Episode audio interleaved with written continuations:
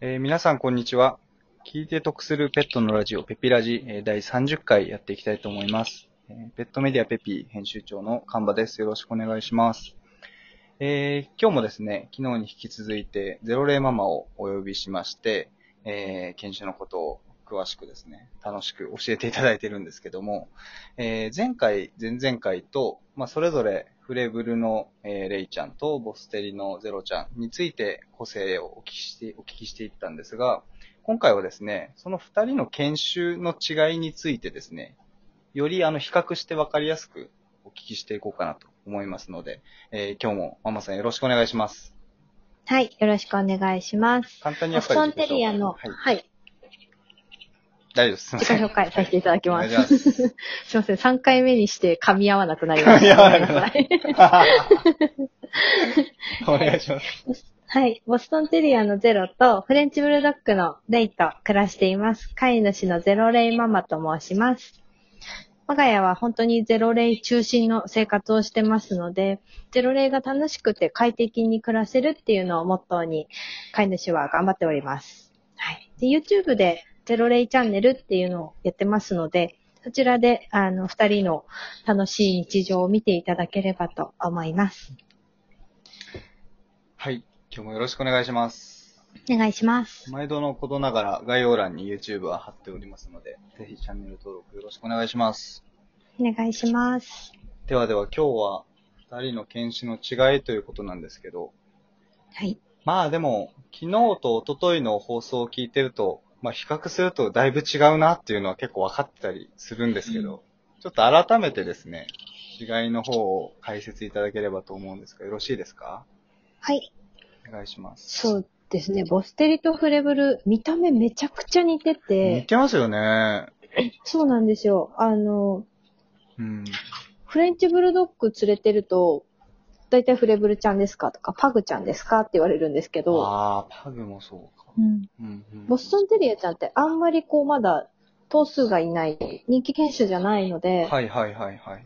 あの、結構、フレブルちゃんですかって言われます。ボステリだよって思うんですけど。はい。うんただ、ボストンテリア飼ってる方からすると、もうボストンテリアだみたいになります。あ、そう。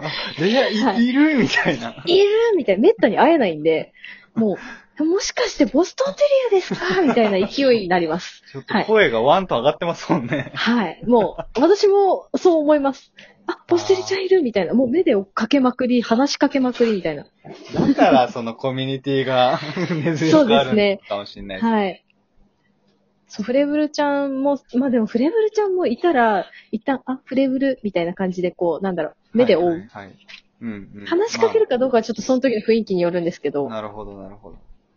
はい。ではそうですね。ゼロレイは特に、あの、レイちゃんが柄がボステリカラーをしてまして、ああ、はあ、はあ、はあ。ボストンテリアちゃんって白黒の、まですよね。あ、タキシードカラーって言われてるんですけど、あ顔もそうなんだ。8割れで、はい、っていうカラーなんですけど、ゼロちゃんとレイちゃんはもう本当にそっくりな柄をしてまして、カラーが同じなんだよな。研修は似てるんですけどね、レイちゃんが、あの、ゼロに寄せてる。なんで、フレブルがボステリに似せに行ってるって感じね。なるほど。ゼロレイちゃんに関しては さらに似ているという。そうです。さらに似てます。なんで、あの、ま、よくね、あの、YouTube のコメントとかに、ゼロレイちゃんは特に似てるんで、みたいなことが書かれてたりとかはします。よ。はい混乱、混乱させていくスタイルで。はい。で、ボステリちゃんはカラーがやっぱり白黒の子が多くて、はいはいはいはい。ちょっと差し色でこう、茶色い毛が入ってたりとかはするんですけど、あと、海外とかだとやっぱり茶色い子もいっぱいいたりはします。へー目がブルーとかね、結構いるんですよ。ああ、かわいいかも。可愛いんですよへね。ーただ、日本だと黒い子がやっぱり多いですかね。うん、うん、うん。で、フレブルちゃんはカラーがいっぱいあるので、うん。まあ、多分、日本だと4種類ぐらいが有名かなって感じです。うんあの、白っぽいクリームちゃんって言われてる、あの、めちゃ込みの CM に出てる子ですね。はいはいはい。その、はい。がクリームちゃんですかね。で、あと、ブリンドルっていう、こう、黒の子ですね。黒いボステルちゃん、あ、ボステルじゃない、黒いフレブルちゃんって多分見たことあると思うんですけど、あいます結ね。はい構、はいはい、多はいい。。頭数としては多いです、ブリンドルちゃん。うん。うんうんはい。で、あとは、えっ、と、フォーンって言われてる、ちょっとベージュがかった体に、うん顔の真ん中が、えっと、茶色い子ですかね。茶色いって黒いというか、はい。色素が結構濃いめの色が入ってる子。うんはい。が、フォーンちゃんっていう子がいて、あと、レイと同じカラーなんですけど、パイドって言われてる白黒の子はい。ですね。はい。たまに白一色の子とかもいるんですけど、なんかちょっとブチが入ってるぐらいの子とか。はあ。はいなんで、まあ、いろんな子が、パイドが一番こう、カラーとしては、うんあの、いろんな柄があるって感じですね。白と黒の柄なので。なるほど、なるほど。はいいろんなところ。そうなんです。いろんなところに柄が入ってる子ですね。。で、たまたまレイちゃんは、すごくボステリに似たカラーが出た。なるほど。パイドなん。で。はい。そういうこってとです、ね。いうので、はい。すごく似まあでも、てるんですレイちゃん、そうですね、お迎えするときも、はい。ゼロに似てるフレブルがいるって言って、まあ、あの、速攻決めたので、もうこの子しかない特にあの、ぼそう、この子しかないっていう。なんで、フレブルが買いたかったとかいうわけじゃないんですよ、実は。おーこんなこと言うのはあれなんですけどはいはいはいはいレイちゃんだからお迎えしたって感じでしたね、いうやちは。ーなるほど、はいなるほど。まあ、やっぱりボステリちゃん飼ってるとボステリちゃん可愛くてしょうがないので、うんうんうんそこからのね、派生がフレブルに行ったんですけど、うちは。はい確。かに、そっか、もともとはボステリちゃんだったんですもんね。うん、そうですね。ただやっぱりちょっと性格の差とかもあるので、うんフレブルの方がちょっとのんびりしてたりとか、ああ、そこを聞きたいで。はい。はい。あの、ご飯食べた後とかは、レイちゃんはのんびりこう座ってたり寝てたりするんですけど、うんうんなんかゼロは基本的に走り回ってたりとか、ロープで遊んでみたいな、あの、おねだりしてたりとか。なるほど、なるほど。これは、前回、前々回の放送聞いてると、すごくなんか想像がつきますね。はい。もう、あの、体型の差が正確に出てる。なるほど、なるほど、なるほど。そうなるよなと。見た目はどうですか、ゼロちゃんとレイちゃんの、どこが見分けポイントじゃないですけど、あったりしますボステリとフレブルの見分けポイントだと一番大きいのはお耳かなと思います。うんうんうんうんうん。あの、ボステリちゃんって耳が尖ってるんですね。蝶々みたいなお耳してて、はいはいはいはいフレブルちゃんは、あの、バッドイヤーって言われて、コウモリのい耳やはい。って言われてるんですけど、丸いんですよ。耳の先っちょが。はあ、耳の先っちょの形が違う。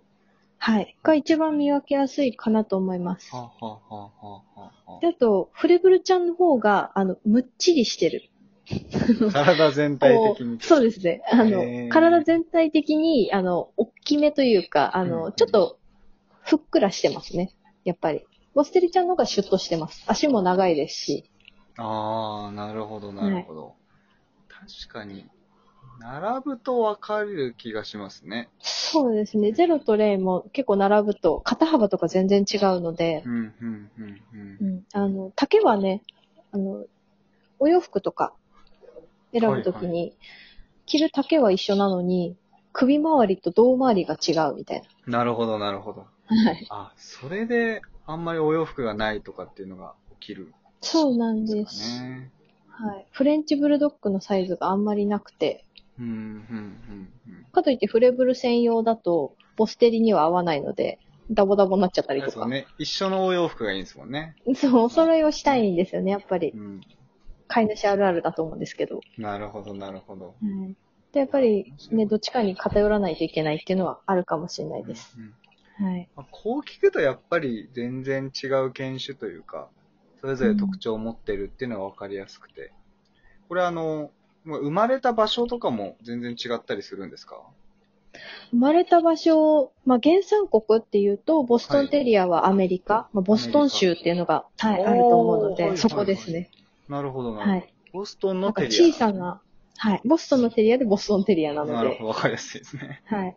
フレブルはフレンチブルドッグなんで、フレンチなんで、はいフランス。ああ、確かに言われてみればフランス。はいなるほど、なるほど。そうなんです。